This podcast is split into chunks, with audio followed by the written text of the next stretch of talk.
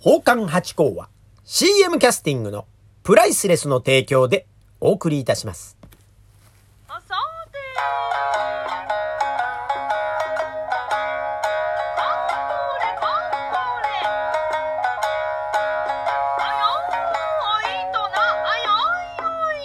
どうも、松野屋八甲でございます。行ってまいりました。いやー、ドキドキワクワクの大スペクタクル。大冒険でございましてね。いやー、緊張いたしましたが、無事に、えー、務めてまいりました。あ、今日からね、えー、お聞きいただいている方も多いと思いますからね、ご説明させていただきますと、私ですね、松野屋八甲と申しまして、男の芸者なんですね。宝冠という名前なんですね。で、俗称太鼓持ちという商売で、まあ普段は寄せではなくてですね、えー、料亭さんで芸者衆と一緒にお客様をご接待させていただくという、まあ芸人なんでございますが、まあ料亭さんから出るってことはあんまりないんですね。それがですね、昨日、ついに、2021年3月23日、12時12分から、講座に上がらせていただきました。よ夢が叶った。ありがとうございます。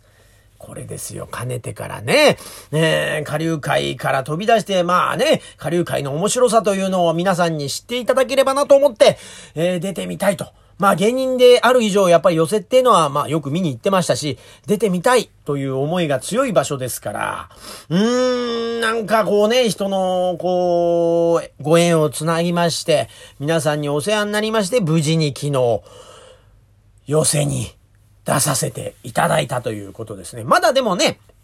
あの、落語芸術協会という協会のですね、え、退演という形でですね、まだ、あの、入ったわけでもない。まだお試し期間ということで。でね、これで何回かさせていただきまして、え時間が経って、あ、そろそろいいんじゃないかなと思うと、準会員という形になるそうですね。で、また教会員という形になって、どんどんどんどん上に上がっていくということでですからね、まだお試し期間でも次がいつあるかもわからない状況なんでございますが、まあ一つ夢が叶ったよというお話なんですね。で、やっぱり昨日の夜からね、急にぐーっと緊張感が増してきまして、いよいよ明日かと。しかも昼ですからね、ぐー、そわそわそわそわ寝てる、えー、時もですね、なんとなくこう、そわそわそわそわしてね。で、朝起きまして、で、気づくと口がもうカラッカラでね、で、もう、なんですか、もう口がめちゃくちゃ臭いという、そういう状況でございまして、それでまあ、新宿の末広亭さんになったんですけどもね、に、えー、向かったと。で、私、こうね、芸者衆と一緒に、えー、いることばっかりなんでですね、話し家さんたちと一緒のこうね、現場っていうのは本当に少なくてですね、しかも寄せでございましょう。もう、皆さんの大事にされてる、えー本拠地でございますから。まあ、そこにね、よそ者がポッと入らせていただくわけですから、ね、そどこにいていいのかから始まって、挨拶の仕方からもう全部がわからないってんで、もう、いつも以前からお世話になってます。梅吉師匠という俗曲の梅吉師匠。この方ね、本当に大好きな方なんですよね。女性の方なんですけどね。で、この方がですね、ご相談させていただいたら、あ、じゃあ行ってあげるわ、なんつって。で、一緒に来てくださるとですね、もう本当に全てがうまく回るもんですよね。まあ、顔パスというか、もうね、えー梅吉師匠がいらっしゃるなら、この方ってことになるんで、本当に感謝がやまないわけですね。で、梅吉師匠とで、それでですね、まあ、新宿末広亭さんの入り方も、まあお客さんとしては入り方わかりますけど、楽屋口というのはもう全くわかりませんから、で、梅吉師匠と、えー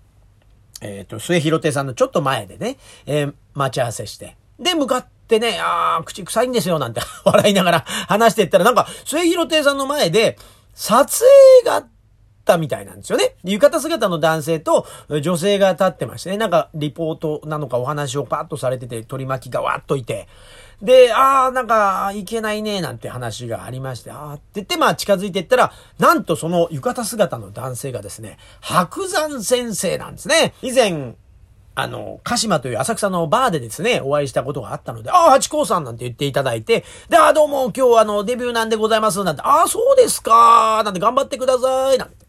で、ありがとうございます。じゃあすいません。なんかお邪魔しちゃってすいません。なんつって、楽屋口の方に回りました。で、楽屋口の方からスーッと入ってきたら、前にもな楽屋口があったそうで、そこの方から白山先生がわざわざカメラと一緒に追いかけてきてくださいまして、で、八甲さん、あ、いたいたいたなんて。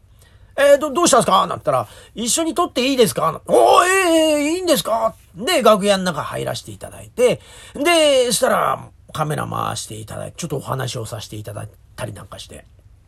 で、まあ、それが使われるかどうかはわかりませんよ。でもなんか撮っていただいてですね、本当によくしてくださって。で、ツイッターなんかでも、ハチコさん面白いんで、ぜひ応援してくださいとか言ってくださって、もう本当にこんなすごい方にね、こう応援してくださいなんて言っていただいたらもう私は幸せでしょうがないですね。で、この白山先生が末広って私のデビューの時にいるっていうこのタイミングももう奇跡的なもう幸運ですよね。ありがたいな、そんな後押しがありまして。で、ね、楽屋で皆さんに挨拶させていただいて、2階がね、あの、色物さんといってね、私たちの落語家さんの方たちじゃないものの楽屋がありまして、そこでまあ、いろいろちょっと着付け直したりなんかしながらまた説明を受けて。で、時間になったんで、下降りましょうって、下降りまして、で、そうするとね、あの、前座さんって方がもう素晴らしい動きが素晴らしいです。もう名前を名乗ってくださるとこから始まって、えー、お飲み物どうしましょうかとか、もうこと細かく、えー聞いてくださるんですね。だからもう本当にね、ファーストクラスに乗るとこういう感じなんじゃないかというような感じで、もう何から何までしてくださるんですね。例えば羽織を脱いだとしたら、ああ、じゃあ畳みますなんて言っていただいて、いやいや、私なんてのはっていうことなんですけどね。で、いざ出ようって時にね、やっぱ、ね、以前神田明神さんで出た時に、寄せというところは、きちっと時間が決まっていると。その時間をちょっと過ぎますと、後の人の時間が減ることになる。だから絶対こぼしちゃいけないんですよ。また、話し家さんの寄せでございますから、色物という、私たちというのはその時間を調整する役割もあるから、色物が時間をこぼすっていうのは絶対ご法度ですよと言われてた。だからすごい緊張しましてね。えーで、どうだと思ったら、前座さんから少しずつ時間が押してきたんですね。だそうか、これは10分と教えていただいていたけれども、今日はじゃあ7分ぐらいで上がるのかなと思ったら、またその5時ですっとこう前座さんが来ていらっしゃって。今日は、えー、10分やってください。上がったとこから10分でいいですよ。えいいんですか？これ、だって私ですよって言ったら、いや、いいんです、いいんです、と言ってくださいまして、じゃあ10分ということでってんで、いよいよ私のトラトラという曲が出囃子という、生まれて初めてですよ。出囃子というのは。で、トラトラトラトラという曲に乗せまして出囃子で出て、ご辞儀してというふうにやって、もう舞台に上がってから無我夢中でね。で、もうありったけのネタを10分に詰め込んでと思ってたんですが、私ね、興奮しすぎましてね、出た時に時計見るの忘れまして。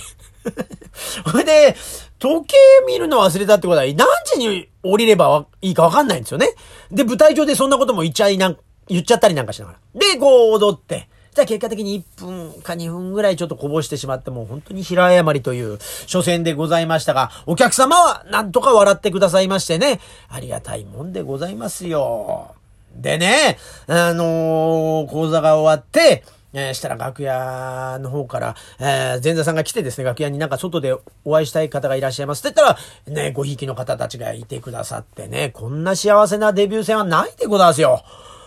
ねえ。もう興奮冷めやらぬ八校でございます。ありがとうございました。寄せにも来てください。いつ出るかわかんないけど。